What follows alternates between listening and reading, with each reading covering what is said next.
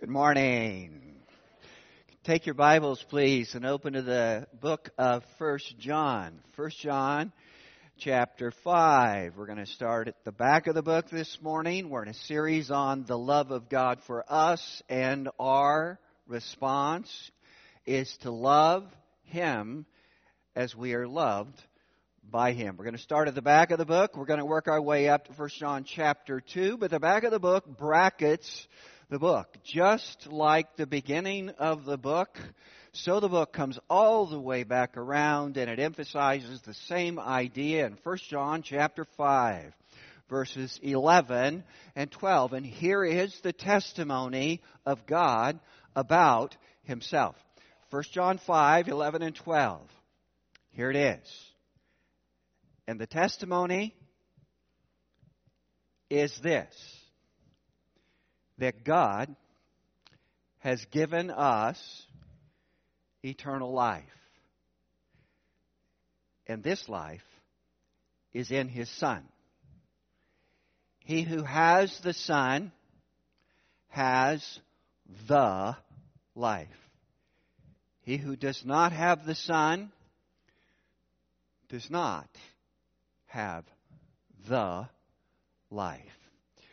The life is eternal life in Jesus Christ. It is life without end. And if we really want to live this eternal life, then it includes living life right now that we would confess our faith in this Jesus who is presented to us in his gospel and here again in 1 John, this Jesus who died, who's raised so that you and I are forgiven of sin and we share a life that is eternal and it is in his presence. But let's remember, it includes right now the presence of the Spirit of God within, Jesus Christ with us, Emmanuel, God the Father disclosing who He is, and that's what we find this morning, what it means, what it looks like to really live.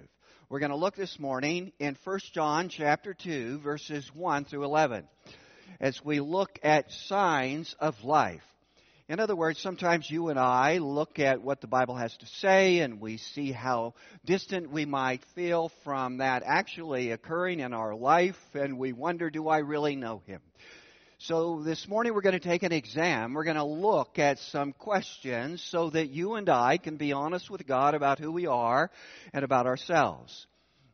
Before I became a pastor, in another lifetime, a long time ago, I taught school. And as a teacher, I, I was expected to evaluate student mastery of, of the assigned subjects. I, I never gave true or false tests. I never gave multiple choice exams unless required by some outside influence because of placement requirements for the next year. I didn't give them to students because I didn't like to take them as a student. So I would get to a true false exam and quiz and I would look at the options and I would say, they're both true. Which of course is false. They can't, in the mind of the teacher, both be true. And then you would go to the multiple choice test and you would see, okay, there are four options. Two of them are ludicrous. All right, so now I'm a little closer to the right answer, but then I look at all the contingencies and all the exceptions and all the what ifs, and I think, why can't I just write an essay? Then you'll know a little bit of what I know, and perhaps you'll be able to inquire and discover what I don't know. I want to write the essay. This morning, John takes us to school. That's right. And he gives us in his exams two options. And we think about contingencies and what ifs, and you think about, oh no. So we see that John uses extremes. He thinks, as some people have described it, in a binary way. It's A or B. It's either or. You can't be both. This is either true of you or this is true of you, and the consequences are astronomical. They're huge. They're, they're, they're massive for us. Examples. Last week, how do you walk? You got two options. You can walk in the light you can walk in the dark. That's what he says. In other places, we either love, I mean, that's one option, or we hate. Whew, that's intense. Either we keep his commandments or we disobey his commandments. Either we know God or we don't know God. He gives us again and again throughout these five short chapters two opposites, and there's a purpose to it. And the purpose is so that we will wake up, so that we'll do an honest internal eval. It's intended to evoke in us a response so that we don't do the true false or the multiple choice. Instead, our response is in essay form. It is who God is and what He's done and what we believe about Him. And it's intended to evoke this response so that these words, it's going in and out here, Tom so that these words would disrupt us for a good purpose and encourage us for a good purpose, so that we would draw near to the person and ways of Jesus Christ. You and I, if we know Jesus Christ, share life with Christ. You guys forgive me a minute. I think my mic has just popped loose. I got it, Krista. I think. You'll find out, won't you?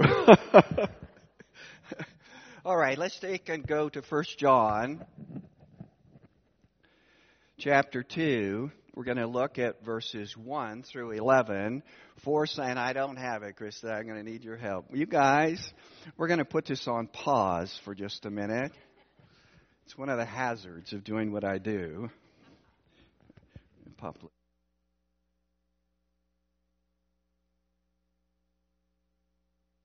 Wow, thank you. There you are. Yeah, to, to do her job, you have to be willing to uh, rescue people in front of other people. All right, 2 1 through 11. Three signs of life with God. The first sign is in verses 1 and 2, and it's this sign of life. And it's this. When we trust the sufficiency and sacrifice of the crucified, risen Jesus of the Bible. That's the first sign of life. And it is the foundation to all of life. We just sang about it. Do we rest in who He is and His sacrificial love for us? He loves the Father. He loves us. He demonstrates the love of the Father to us, in us, and through us. Do we rest in who He is and what He's done for us. His very first words of chapter 2. They're endearing, they're affectionate, they're, they're warm. I mean, he's got a relationship with the people to whom he's writing and talking. He says, My, that's a personal, my little children.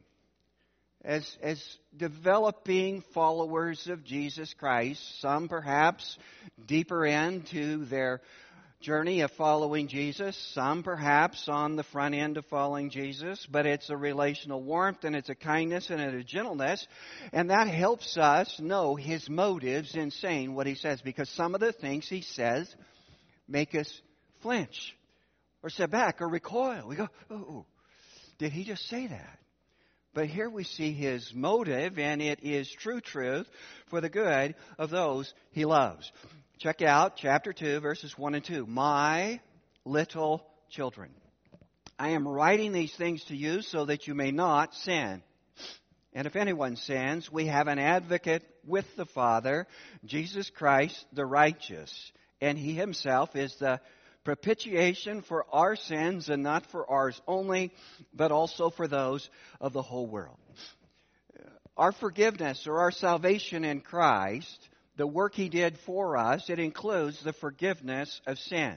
But it includes more than forgiveness. I mean, forgiveness is big time important. I mean, you and I need to do backflips and celebrate and clap and applaud and thank God for the forgiveness that we have in Christ. But He's writing this little book. Partly the purpose is so that the follower of Jesus will not sin. If we were to reread the last part of chapter 1 and the first two verses of chapter 2, we would see sin repeated eight times. Why? We have a sin problem. We'd rather not talk about it. We'd rather dodge, deny, redefine. Reality is, all of us each of us, we have a sin problem. And John writes, describes at the end of chapter 1 that when we sin, we confess, repent, turn back to Him, that it's a lifestyle. Repentance is not a one time and then I don't have to do it anymore. Repentance and confession are a regular lifestyle of the follower of Jesus Christ uh, 1 John 1 8 and 110, both, if you were to reread, they, they just, sin is a reality. If we say that we haven't, then we've lied or we're in denial. And so here there's this lifestyle of confession and repentance. It's pretty clear by now that in the mess of our broken humanity, we still have a sin problem. It's not gone away. We're not exempt we, we still struggle with temptation to sin, and sometimes we cave in to that temptation. Thus, confession, repentance, forgiveness of sin, we have all sinned. And guess what? We're going to struggle with sin until we are in the presence of Jesus Christ Himself, where there is no sin. And that's hard for me to imagine. What would that be like? I mean, what would it be like if we lived in a realm where there was no sin in anyone, anywhere? It's forgiven, it's eradicated, it's wiped away. We're in the presence of God, and that's the future of everyone who is a legit follower of Jesus Christ. Sin is not God's idea. It violates God's person and more it violates, distorts God's creation, the image of God in us. So we know this that when we sin, that's not the way it's supposed to be. That's not God's intent. When He created us, it damages us, it damages those that we love. And when we know Jesus Christ, He makes it possible for us not to sin by saying yes to his commands and his spirit activates within us. But if, he writes here, but if anyone sins, and we will. He's talking on the one hand about a lifestyle of sin by those who reject the God of the Bible and his son Jesus Christ, and a sin that a believer commits in disobedience to God in the moment. And when we blow it, he says in verse 1 if anyone sins. We have an advocate with the Father. Look at who the advocate is and the language used to describe our advocate. He is Jesus, Savior. He is Christ, sent from the Father to give his life for us, and he is Jesus Christ, the righteous. He is without sin. He is pure and perfect and right in every way, tempted in all things as we are, yet without sin. He became our sin so that he, he died our death. He is our advocate and he is our advocate, God the Son, advocate with the Father, so that Jesus Christ represents us before God the Father. He keeps us. so that when we sin, He speaks up for us. It's as if we belong to Him. And He's not going to let us go. Nothing is going to take us out of His hand even our present actions, and thoughts. We are forgiven by God in and through this Jesus. And in verse 2, we find this big word and, and a yet bigger idea. It's a word that we don't use in everyday language. Verse 2, He Himself. You see the emphasis. He repeats who He is. He Himself. This is Jesus. He is the righteous. He Himself is the propitiation for our sins. Propitiation. Big time word. What does it mean? It means that Jesus died for our sins. That's what it means. A lot of discussion about what it means in the original language and the intent. Bottom line this it means that sin has a cost, and a cost of sin is death. And Jesus Christ died that death, and He took our place, and He satisfied all of the consequences that come with our sins, so that we can be forgiven, forgiven of sin. So this refers to the death of Jesus for us, so that He gave His life for us. So that you and I can be forgiven of sin, we can have the Spirit of God and the Word of God, so that now this is true, this is possible. When tempted, now we got a choice. You know you're tempted. You know what, what you want. And you feel weak. So we have a choice. And that choice is to say yes or no. To what will we say yes? And to be filled with the Spirit in Galatians chapter 5, when it talks about being filled with the Spirit, and uh, throughout the New Testament, is to say yes to the Word of God and obedience to God in the moment. It's amazing whenever we say yes to Him and step toward Him, the reaction and experience that we have. So that none of us is going to live a sinless life the rest of our life. But all of us have within us from God the ability to not sin. So that Jesus Christ forgives, it's His life that you and I are forgiven, but His life also transforms us. So that what traps us doesn't have to trap us. We're forgiven of sin, but in and through His death for us, we are released from the power of sin so that we are enslaved to it and that we have to do it. So you and I are indebted to this Jesus, Jesus Christ, the righteous. That's a sign of life to rest in who He is and what He's done. When we strive outside of Him and we think we got to earn God's uh, approval in order to be accepted by Him and forgiven by Him. That's not what the Bible teaches. The Bible teaches this is who Jesus is, this is what Jesus has done for us, this is how to know Him, and this is how to know God, and it's not on us. It's on Him. So we step toward Him in faith to who He is, second sign of life. When God's love compels us to become more like Jesus Christ. 1 John. 1 John 2, 3 to 6. We can know that we know God. We can know that we know God. The question for each of us is do we know God or do we not know God? A or B? Two extremes. We either do or we don't. If we don't, if we do. The latter option, if we don't know God, if it's absolutely terrifying to us, if it's like a bad dream from which we wake up and we breathe a sigh of relief and we think, it was just a dream.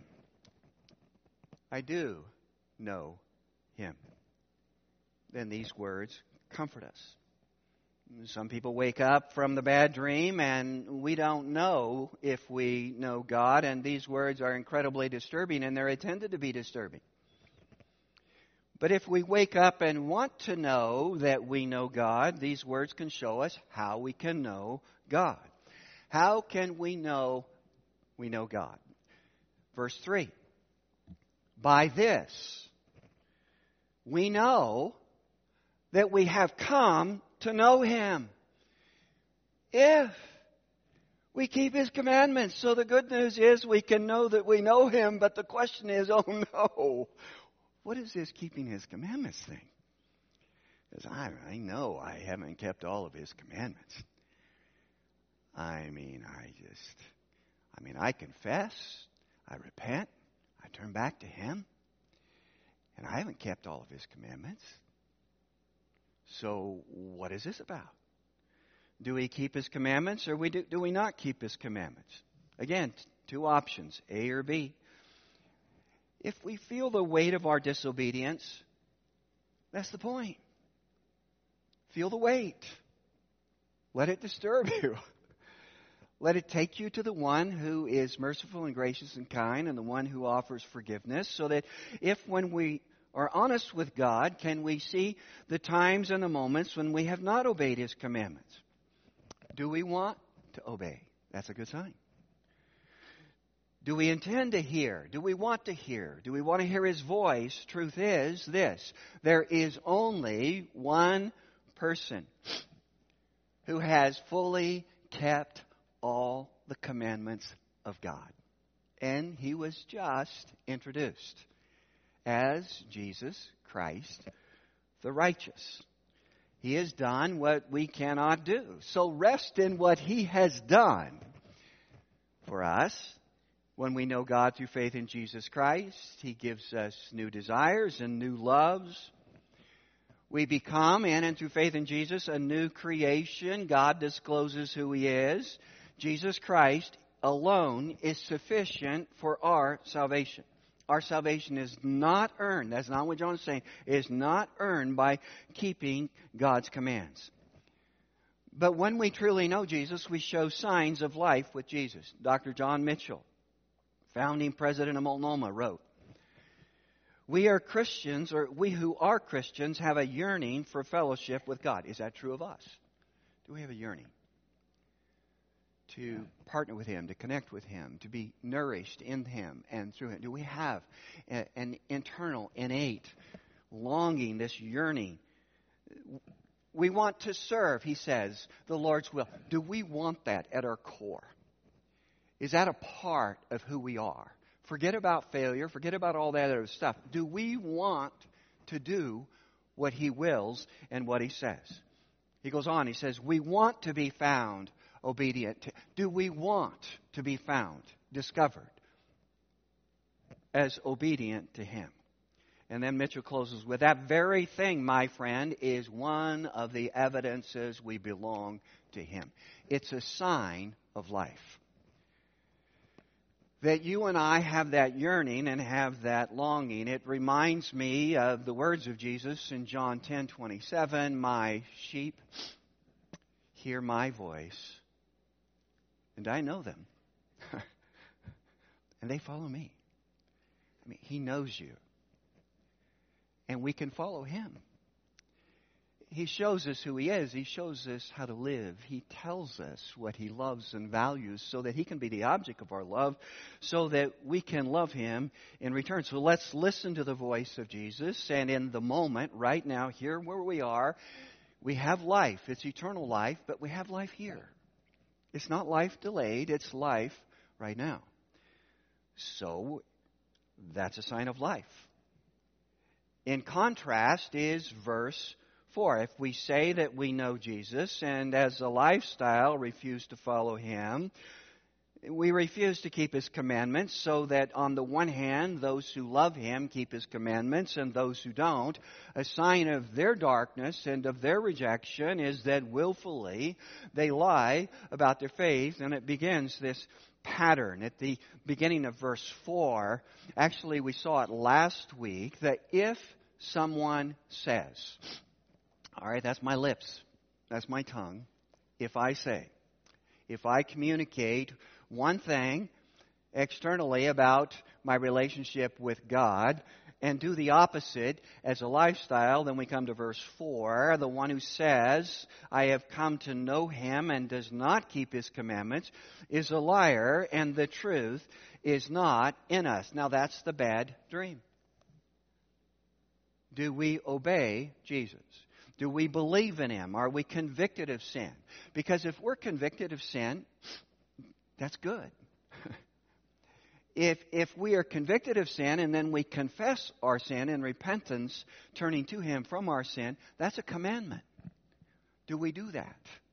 That is the keeping of His teaching, His truth, what He says. So let's ask do we say one thing? Are there signs of life within? So that when we say yes to the person and commands of Jesus, here's the more that we're just about to see, we become more like Him when we hear His voice and when we say yes to Him. So that our life is a life of transformation, so that by God's grace, we're not the person that we were five years ago or ten. And by God's grace, we're not the person we're going to be tomorrow or the next day or the day after that. So that you and I can embrace the truth of 1 John chapter 2 verse 5. Whoever keeps his word, in him the love of God has truly been perfected. By this we know we are in him. We can know that we know him. In verse 5, don't, don't stumble over the word, word perfected. None of us are perfect. If we think we are, we're wrong. All of us in here are in process. And the word perfected in, in my translation simply means complete. That we're growing. That we're increasingly more like Jesus Christ. God loves us, that's what it says in 1 John 4:19, but the love here is our love for God. So we can say in verse 5, for the love of God. My love for him. And what does it say about our love for Him? That because we love Him and obey Him, we become more like Him. We're made complete. We are maturing. We're growing. We're thriving in Christ. That's one way we know that we know Him. Is that we respond to His love for us by loving Him in reply and in return. So, Jesus gives us the strength to obey Him. He says, abide in Him. That's to remain. Uh, what does remain mean? It means to lean toward Him, to trust Him, to rest in who He is, to plug our umbilical cord into Him from the heart, that we would resonate with who He is, that we would treasure what He says, that we would believe Him to the point of action, that we would abide or remain in Him. But there's a third sign of life in this passage, and in some ways, it's the hard part.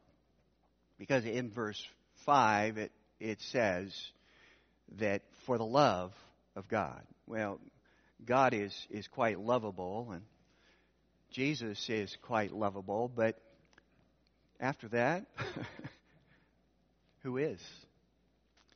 All of us have issues and stuff and things and accoutrements and baggage and things that are characteristic of us. But here's the third sign of life, and it's this when we love our brothers and sisters in Christ like God loves us. That's 1 John chapter 2 verses 7 through 11. Keeping God's commandments is a sign of life. The verse, first word in verse 7 is a sign of life. I read verses 7 and 8. Let me begin in verse 6. The one who says he abides in him ought to himself walk in the same manner as he walked. That's becoming like Christ. And then the first word in verse 7 is, we would say it this way I love you. Again, relationship, motive, incentive. I love you. And then he says, I am not writing a new commandment to you, but an old commandment which you have had from the beginning. The old commandment is the word which you have heard. On the other hand, I am writing a new commandment to you, which is true in him and in you. Because the darkness is passing away and the true light is already shining. There is this warmth. I love you. They are little children, my little children. So these words come from a heart of love. He's not making these words up. These are words that God commands. But what does God command? Well, there's an old commandment and there is a new commandment. Well, in Matthew chapter 22, somebody comes up to Jesus and asks him a question, and that is, how would you sum up the law? Well, that's the Old Testament, and so Jesus says to love the Lord your God with all your heart, mind, and soul, and to love your neighbor as yourself. Now, that's been a wave, that's been a theme that has rolled, it has roared all the way through the Old Testament, so to love God and love others is nothing new. God created us to love Him, and He created us to love others. That's His intent. So that's the commandment that's not new. It shouldn't ambush us, it shouldn't surprise us. But there is a new commandment. And the new commandment is what? Jesus said, John 13, what does he say? A new commandment I give to you. 1334. A new commandment I give to you. Here it is. That you love one another just as I have loved you. Boom. Old commandment, new commandment. You see any difference? Here's the difference Jesus Christ. He embodied the commandments.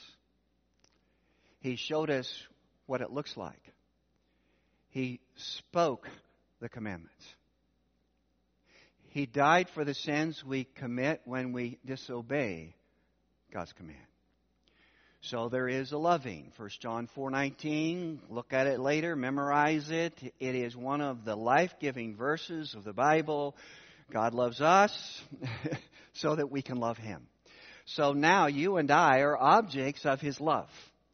We are recipients. We're receivers. I mean, He's given us His love. He's loved us. He's chosen from within Himself to love. And you think about all the reasons why I'm unlovable. Guess what? There is someone who loves you. God loves you. And when you and I become followers of this Jesus, knowing and growing, and a part of growth and maturity in our faith in following the Jesus of the Bible is that we would truly believe that He loves us and He's not going to let go of us and He's going to do what He intends in us where we are. So that we find our ultimate satisfaction and longing of the heart when we say yes to Him, when we know Him, and when we inhabit His commands.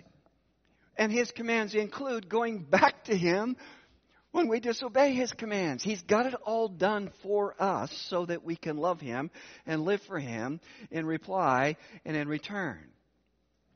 He says in these verses that this is the true love. Verse 8 It is true in Him. That means it's real. It's not fictional. It's not make believe. It's not some story that we read in another book someplace, somewhere else. This is actual. It's true in him and now in us. Why? Because the darkness is passing away and the true light is already shining. Darkness. We've already been introduced last week to darkness. We've been introduced to light. Darkness and light. Two choices, two opposites. Darkness is not knowing God, and light is knowing Jesus. The darkness is right now in this world, but the darkness has an exit ahead of it. There is coming a time when there will be no darkness. That's what it means. Darkness is fading away. The rejection against the God of the Bible and His Son Jesus Christ, it's not for long. God is going to deal with it. God is going to return. He's going to send back His Son Jesus Christ, or we're going to go into His presence, and where He is, there is light. Meanwhile, we live here in the darkness, and He is light, so that you and I can be His lights in a dark place. So He works His work in us, so that now we're lights of heart response and love to who He is. And the darkness is passing away, He says in verse 8. But the true light, the actual, real, don't mistake it, light is already on fire. That's Jesus so that who He is has already come so that you and I can know and experience this light. It's already bright and shining in the person of Jesus. Darkness.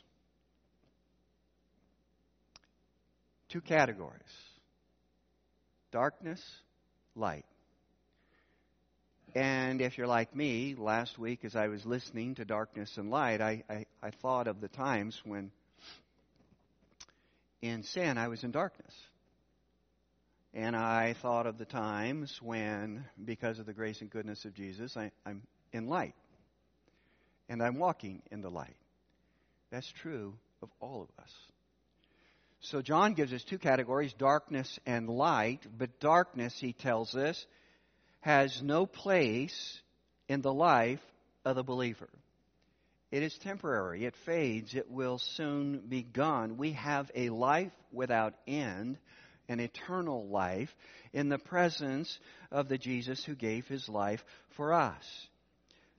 So now we find what darkness looks like. Uh, John writes, he keeps coming back to his same subject. He's like a wedding photographer, you know, that kind of circles around trying to capture the whole party, and each time there's a different backdrop, there's a different connection, maybe a different person, but you look at it and you know this is probably a wedding. That's the subject.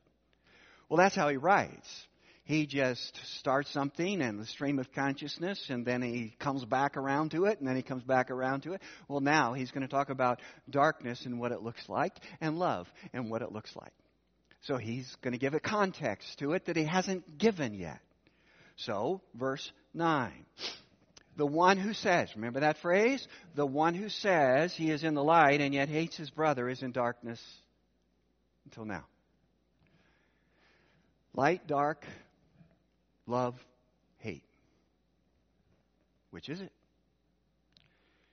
So he says, Do we hate our brother or sister? He's talking about people who love and follow Jesus Christ, people hmm. who are a part of the body of Christ, who have a legit faith in who he is. That's the term that he uses here for brother, which includes a sister. So, do we hate our brother and sister. What is this hate? Well, it he doesn't define it. It's, he defines it as the opposite of love. It gives us love, hate. This hatred is a toxic attitude directed toward other followers of Jesus, and it's incompatible with the person and ways of Jesus. Hate our brother or sister? Welcome to the dark side. The contrast the opposite, verse 10 and 11. You have them side by side. The one who loves his brother abides in the light, and there is no cause for stumbling in him, but the one who hates his brother is in the darkness and walks in the darkness and does not know where he is going because the darkness has blinded his eyes. Love thrives in light. It abides in light, resides in light. We love because He first loved us, and so that the love of God for us gives birth to our love for others. And He says here that that love does not cause another believer to stumble and fall. What is He not saying? He is not saying that when another person chooses to sin, it's our fault. He is saying that when we love another person, we're not going to trip them up. When I was in junior high, we played tackle football in cow pastures or any place where there weren't fences. And I learned from other boys how to tackle somebody from behind without going to the ground. I could just make them fall, and that is you run along behind them, you catch up with them, and when their foot and their heel comes up toward you, you lean down and you go poop and their leg goes across their other leg and they're on their face. Now, we thought it was fun, but we were 13 years old and our brains hadn't grown yet. And in real life, though, it's not fun. Dog piles in real life, no. Leave it for the 12 year olds. Relationally, true love, real love, actual love doesn't put another on their face. And when they're on their face, true love, this kind of love, it doesn't dogpile. Two options. Light, darkness, love, hate. Which is it? Well, if you're like me, you want to write an essay to answer that question. You want to evaluate internally the questions that John has just surfaced. You don't want to be glib. We want to want to be honest and, and humble. So I, I have three questions for our exam. In closing, first, do I love like the light? Do I love in light? How? Add that question. Write a response. What does that look like in my heart response? Don't think about the person next to you. What, what does that look like? Ask God. Answer it. Secondly, am I more like Jesus today than I was a year ago? Add the word how question. Can we see the Spirit of God active and working in our heart and our heart yielded to Him and see the fruit of the Spirit of God in who we are and what we do? Because we can find assurance in the power of God working in us and through us. Third question Do I trust in the sufficiency of Jesus, who died for our sin and was raised to life to share life with us? Do I trust in Him? Then write your testimony. John starts the book with a testimony, he ends the book with a testimony, and in between, maybe you and I should write our testimony or give voice to it so that we speak to another this is who I believe Jesus is. This is how I came to know and believe who Jesus is. And this is how I have experienced His person and His power in my life. It doesn't have to be long, but it can reflect the true attitudes and intentions of the heart. All of us, all of us live with the messy problem of sin. He paid for our sins so we can be forgiven of sin and share life with Him now and forever. I hope that's true of each of us. You bow with me, please. If you've never confessed your faith in this Jesus, the Jesus of the Bible, lived our life, died for us, our sin, raised to life, freely forgives sin, freely gives and shares life with God. If you've never confessed your faith in Him, now's the time to do so. I encourage you to talk to God and confess your belief and conviction in Jesus. And if you do that, tell someone. If you're not sure what to do, talk with someone you know knows Jesus. Father, thank you. Thank you for making yourself known to us, that we can know you and that we can know that we know you. Thank you for forgiveness and thank you for life and thank you for your power working in us and through us to your glory and for the good of others. In the name of Jesus, amen.